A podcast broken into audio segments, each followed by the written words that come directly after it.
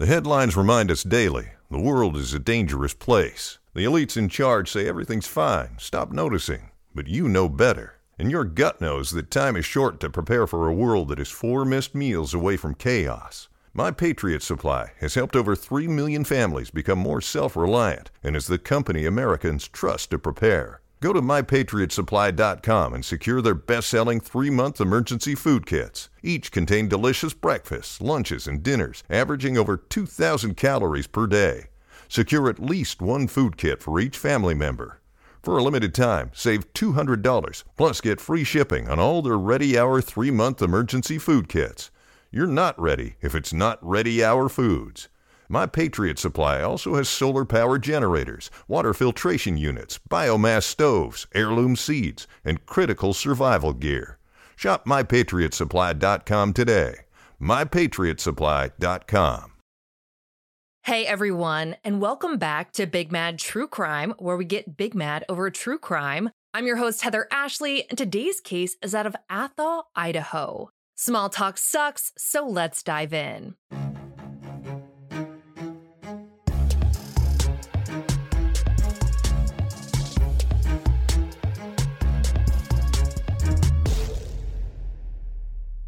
Just last week, on April 23rd, it was announced that a 57 year old former Idaho State Police trooper named Dan Howard had been charged with the murder of his wife, Kendy Wilkins. Kendy Wilkins was an incredible mother and grandmother. She was bubbly and fun and was just a hoot to be around. If you knew her, you loved her.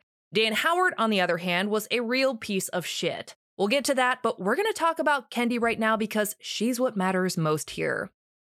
Kendy Ann Wilkins was born and raised in Idaho. According to her obituary, her childhood was spent playing Barbies, taking dance classes, singing in the bath, and horse riding. She was extremely athletic. She went on to start on the track team, and in a complete state of badassery, Kendy raced in the Powder Puff motorcycle class at local tracks.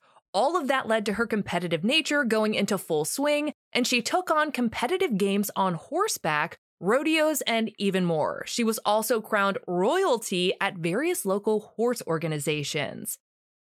During high school, Kendy gave up the rodeo life so she could focus on school and making money. She worked in the restaurant industry, starting at the pizza factory, and eventually worked at a cafe with her mom and brother. It was a family affair. And because Kendy was so bubbly and outgoing, the customers fell in love with her.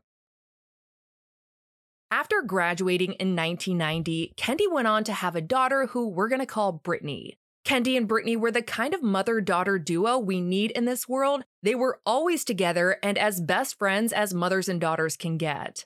After Brittany was born, Kendy went on to marry Dan Howard and they welcomed their own son, who we'll call Ben. They settled in Athol, Idaho, which is a very small town in northern Idaho near the Washington state border. Dan worked for the Idaho State Police while Kendy worked at a health center in the area. Cops and nurses are pretty much a staple in the police community. I would know. I'm married to a police officer, but I'm not a nurse.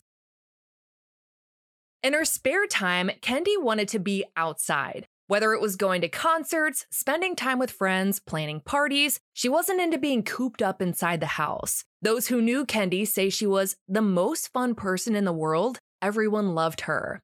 Since this case is still unfolding, there isn't a ton of personal information out there about Dan Howard, but we do know that he joined the state police in late 1994 when he was 29 years old. I also found out that on February 7th, 2011, almost exactly 10 years to the day before Kendy was killed, Dan was part of an officer involved shooting. The Associated Press reported that on February 7th, Dan was on duty when he stopped a Jeep for speeding on Highway 95. When Dan approached the car, he saw that there were two people inside a driver named Mark and his common law wife, Christy. Dan took Mark's information back to his car and radioed it into dispatch. That's when he learned that Mark had a federal fugitive warrant from four months earlier when he walked away from a pre release center in Montana. Dan would later learn that Christy was also wanted after failing to show up for a trial on a forgery charge. Because Mark was a fugitive, Dan was going to have to mark this as a high risk stop, which meant that another trooper was going to have to come in and back him up. When his backup got there, they told Mark he needed to surrender, but that's not what Mark did. Instead, he hightailed it the hell out of there because if Dude was willing to walk away from a pre release center, he certainly wasn't about to be busted during a traffic stop. Dan and his backup hopped into their patrol cars and took after him. A chase ensued, which got up to 100 miles an hour, and the chase didn't end until Dan and Mark got into a nearly head on collision.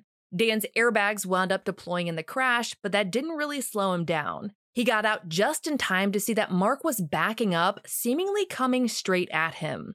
Dan responded by opening fire, and within three whole seconds, he fired 14 shots, six of which hit the Jeep. One of the first two shots struck Christy, who was sitting in the passenger seat. A bullet grazed Mark's skull, but he was able to keep driving. After Mark realized Christy had been shot, he then pulled over. Unfortunately, even though Christy was only the passenger in this situation, she died from her injuries. Mark survived but was ultimately taken into custody. According to the Associated Press, he was charged with battery, eluding an officer, and being a fugitive from justice. He was held on a $1.5 million bond. Dan was placed on admin leave with pay while an outside agency investigated the shooting. This happens anytime there's an officer involved shooting. During the investigation, Dan and Mark were both interviewed. Dan said he'd opened fire because he was afraid for his life, thinking Mark was trying to run him over. However, Mark told investigators that he hadn't been trying to run Dan over at all. He was just backing up so he could turn around and continue fleeing. He said he didn't see Dan in the road behind the Jeep. After months of investigating, the agency concluded that while Christy's death was regrettable and a tragedy for her family, Dan was justified in using deadly force. Following that conclusion, Dan was cleared to return to duty.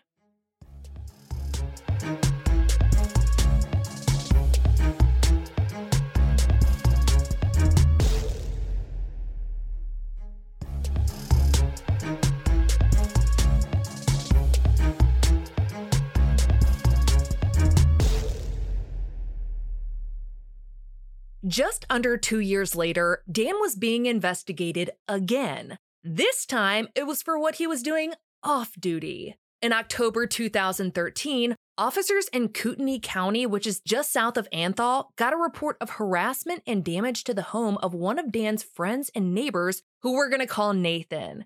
KHQ reported that over a months long investigation, detectives concluded that Dan was likely responsible for the reported harassment and damage a cop was responsible.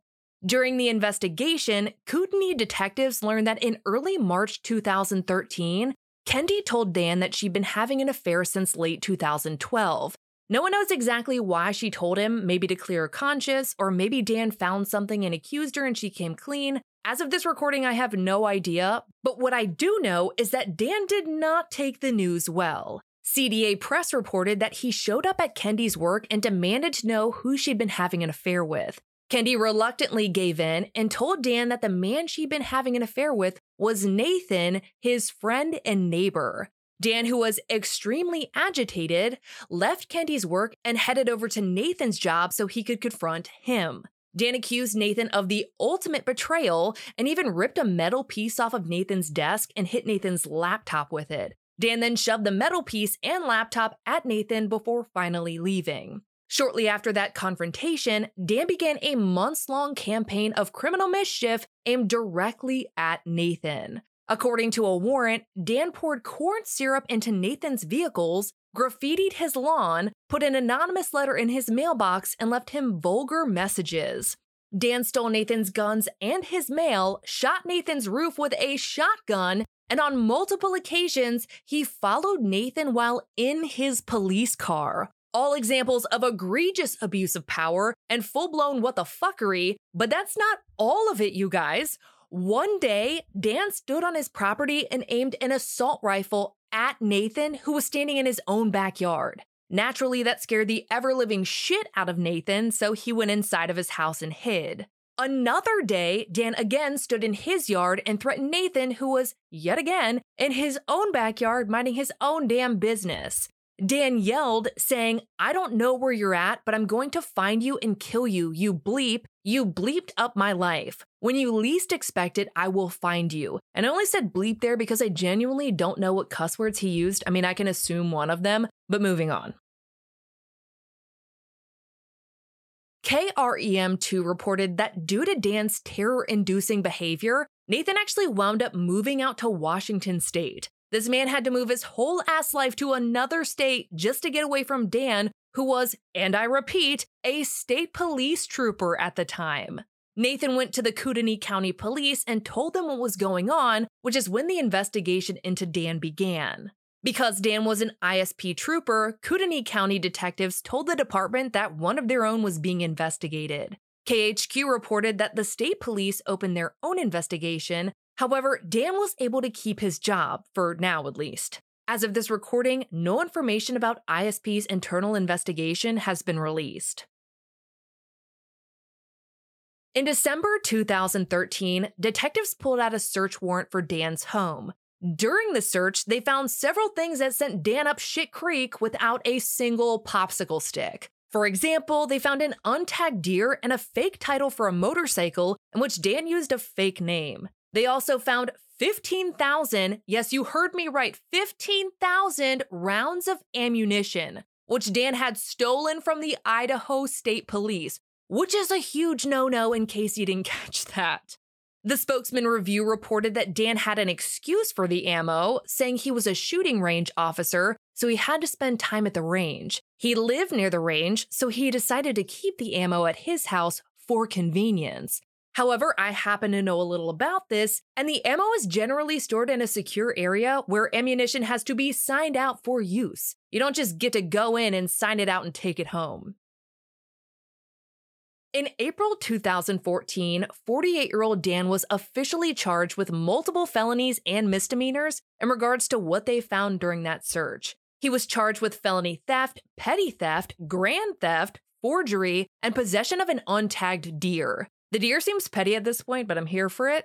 KHQ reported that after the criminal charges were filed, the Idaho State Police put Dan on admin leave without pay this time, pending the outcome of the charges. But Dan's legal troubles were not over yet. A month later in May, he was charged with first degree stalking, aggravated assault, and malicious injury to property. Those charges stemming from the harassment and damage to property that Dan committed in retaliation for the affair Nathan had with Kendy.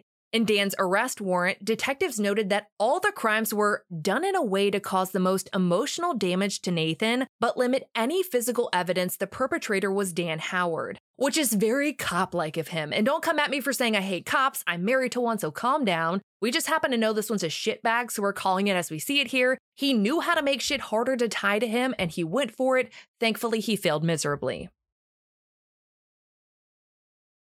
Following his arrest, detectives interviewed Dan multiple times about the allegations against him. Dan admitted to some of the things he'd done to Nathan, but not everything. An affidavit stated that in one of his interviews, Dan said Nathan was only alive because Dan was allowing him to be. How kind of him, and also very, very stupid to say. Dude's obviously losing it at this point, the affidavit further said during this interview, Dan expressed mirth and was quoted as saying, awesome, when he learned that the graffiti on Nathan's lawn could be seen from Google Earth satellite imagery. And now I'm genuinely curious about what the hell Dan did to Nathan's lawn that made it visible from literal space. Damn it, I want to know.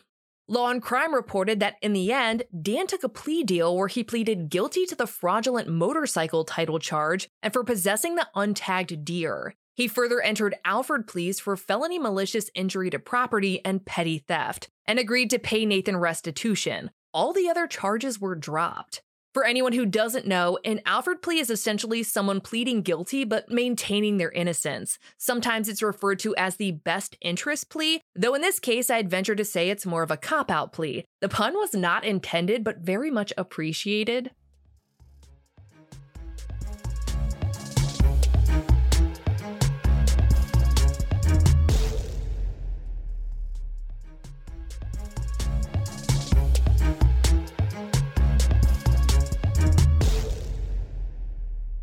In November 2014, Dan resigned from the Idaho State Police after serving 19 years and 11 months. This sounds like a voluntold situation since your retirement and pension usually hit at 20 years, which Dan was one month shy of. Nonetheless, sounds like voluntold, cannot confirm.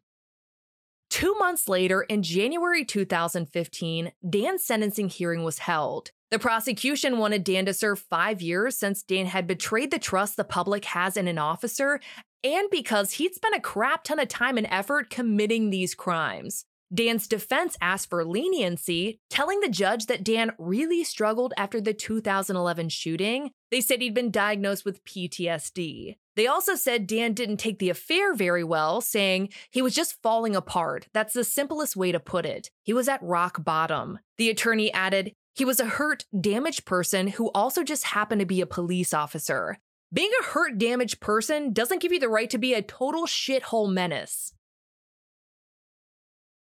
Five people took the stand to talk about Dan's character and his struggles. Other friends, former coworkers, and family members wrote letters to the judge in support of Dan. One of the people who testified on behalf of Dan was Kendy. At that point, she and Dan had reconciled. No one knows what Kendy said on the stand, but multiple friends testified that Dan was not the same after the 2011 shooting. They said the shooting, coupled with the affair, was too much for Dan to handle. One ISP trooper testified he was just in a really dark place. Another trooper said that the Dan he knew was intelligent, philosophical, hardworking, and dedicated to his family. This was not the same Dan who committed the crimes. Dan himself addressed the court, telling the judge, I screwed up and I stand here utterly ashamed. He said he would forever endeavor to correct these wrongs. Dan is a baby bitch liar. The judge was unfortunately lenient with him and gave him a whopping 120 days in jail, a three year suspended prison sentence, probation, and 600 hours of community service.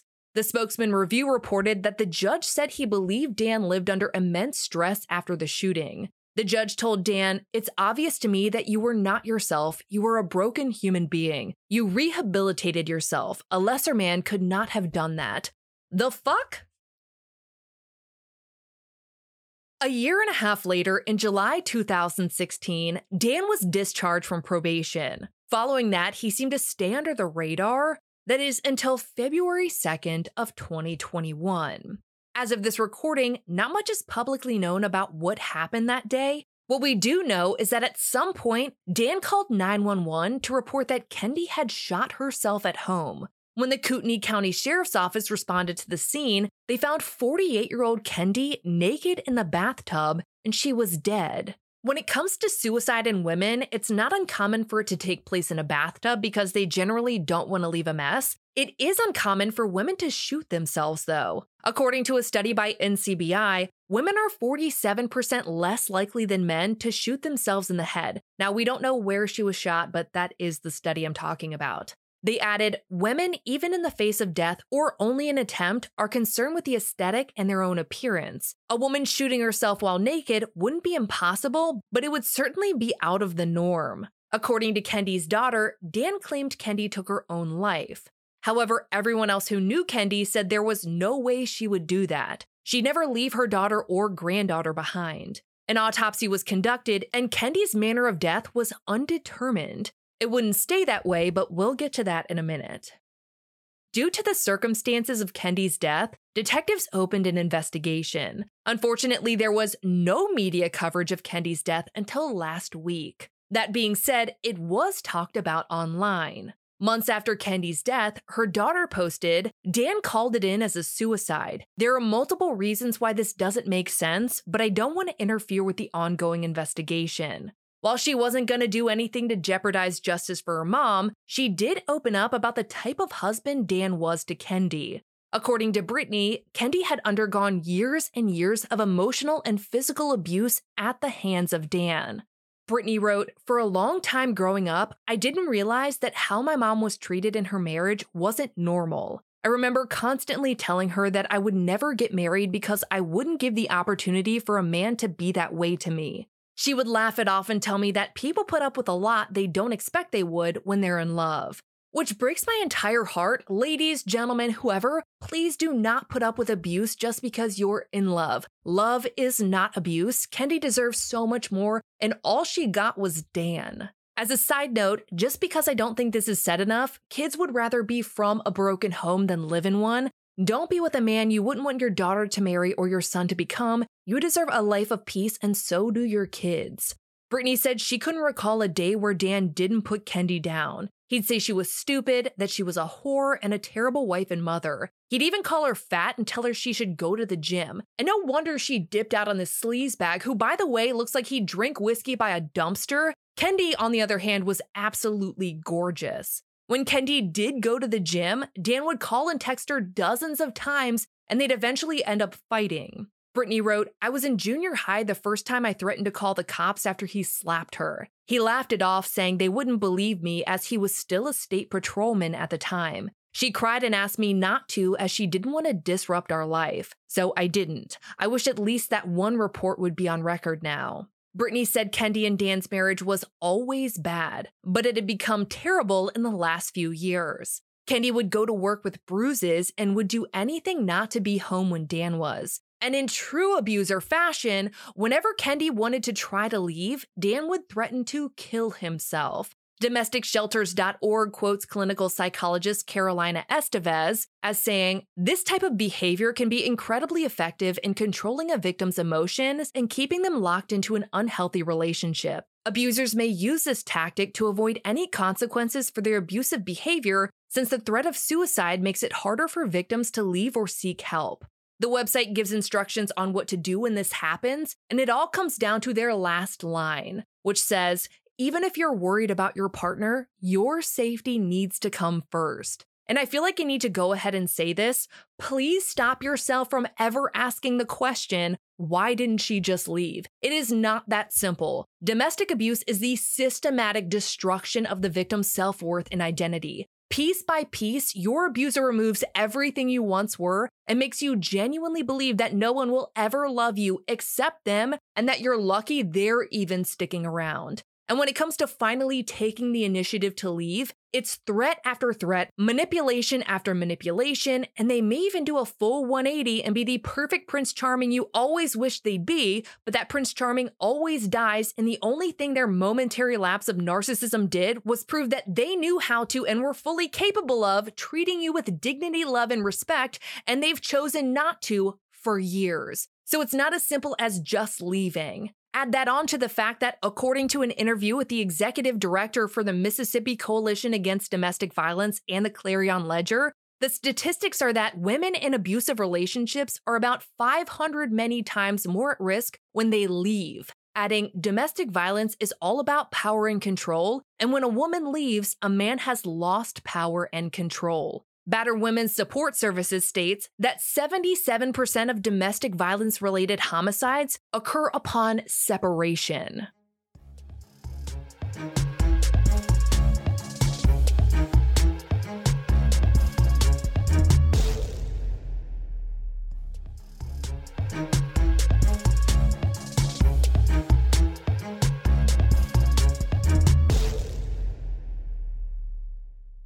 In December 2020, Kendy started talking seriously about divorce. She met with attorneys, got her finances together, and started looking for houses. She had a whole plan and she was finally ready to get the hell out of that house.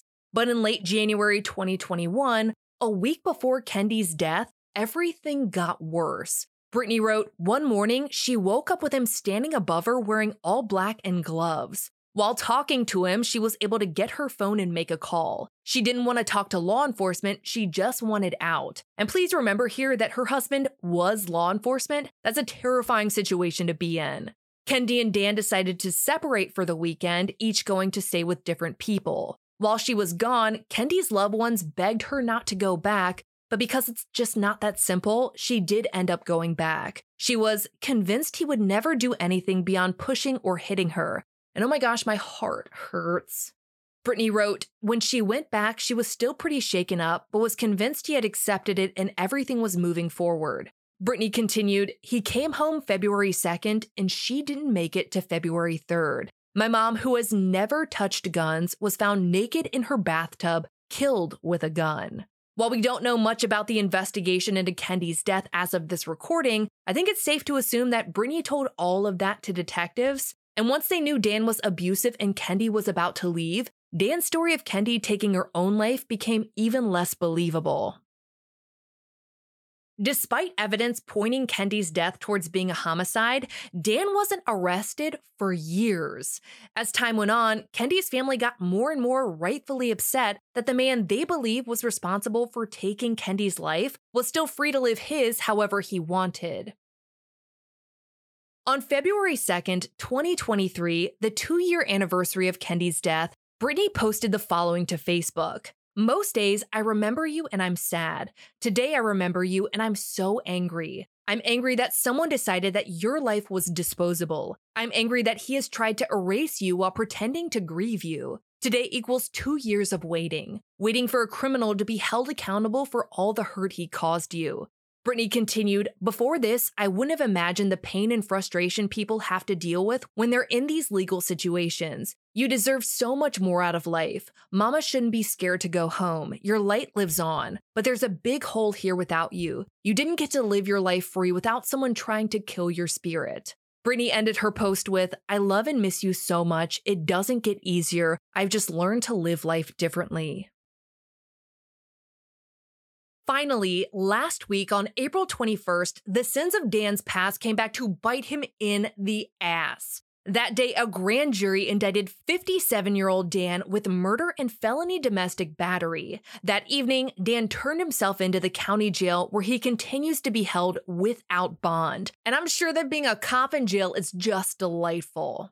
Following the announcement of Dan's arrest, Brittany posted on Facebook saying, The last two years have felt like a lifetime, full of doubts and unanswered questions. The last 24 hours have been a whirlwind. This is only the beginning, but my heart hurts a little less today. I am so thankful and appreciative to everyone who has worked towards this and has kept my mom's memory alive. It means more than I can ever put into words. Dan was arraigned on April 24th. Since then, a motion to unseal records was made, along with a motion to disqualify the judge without cause. Neither motion has been ruled on as of this recording. As of right now, we don't know exactly what evidence led authorities to finally press charges against Dan. But judging by the indictment, they must feel pretty confident they have a solid case against him. According to CDA Press, officials said over the course of the investigation, detectives reportedly found probable cause that the fatal gunshot wound Kendy sustained was not self inflicted. Once they established probable cause, detectives went to prosecutors and they agreed to put the case before a grand jury. While that was the most recent update, I did look at some court records that showed that on March 30th, 2023, just three weeks before Dan was arrested, he filed an application for formal probate in regards to Kendy's estate. A quick trip to Google tells me that informal probate allows a person's estate to be transferred to the beneficiaries without any court involvement or court hearings. So basically, what that means is that Dan was applying to get Kendy's assets without any court proceedings. Before we end this episode, I want to share one last thing from Brittany's Facebook. When writing about Kendy's experience with domestic violence, Brittany said, If you're in a situation where your partner scares you, even if you're sure it won't get to this, please get help. Please leave. Just because it hasn't happened doesn't mean it won't. I personally want to add that you are worth all the good things life has to offer. You deserve the friends and family your abuser has pushed out of your life. You deserve to feel good in your own skin. You deserve to be able to go to the store without being glued to your phone so you can answer it and get berated. You deserve to come home without preparing for what mood your abuser might be in and then trying to formulate the best way you can avoid them lashing out. You deserve to feel safe. You deserve to love yourself. You deserve to be loved and you deserve respect. If you or someone you know needs help, please call the nationwide domestic violence hotline at 1 800 799 SAFE or 1 800 799 7233. You can also live chat at thehotline.org or text START to 88788. All three of these are 24 7 free and confidential. They offer so many incredible resources that you might not even know you needed. Of course, I will link all of these below in the show notes. For all photos pertaining to this case, check out Kendy's highlight at the top of my Instagram profile at the Heather Ashley. We go live regularly on TikTok to discuss all episodes and any other true crime cases on your mind. So follow me at the Heather Ashley and tap on the bell icon so you can get notified anytime we go live. If you love the podcast, feel free to leave a review. It makes my day every time. And if you have a case you'd like to hear covered, share with Big Mad True Crime on social media because all cases are covered by listener request. I'll be bringing you a brand new case next week, and I cannot wait. But until then, we out.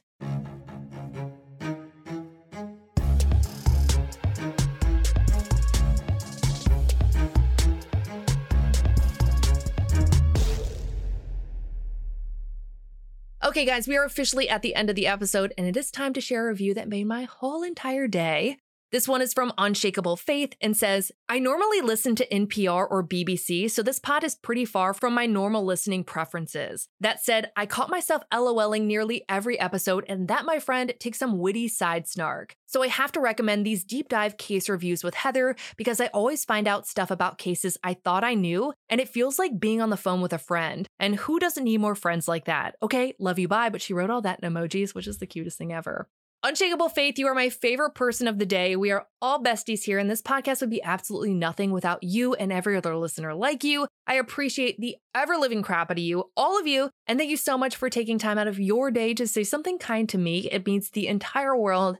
Love you. Bye.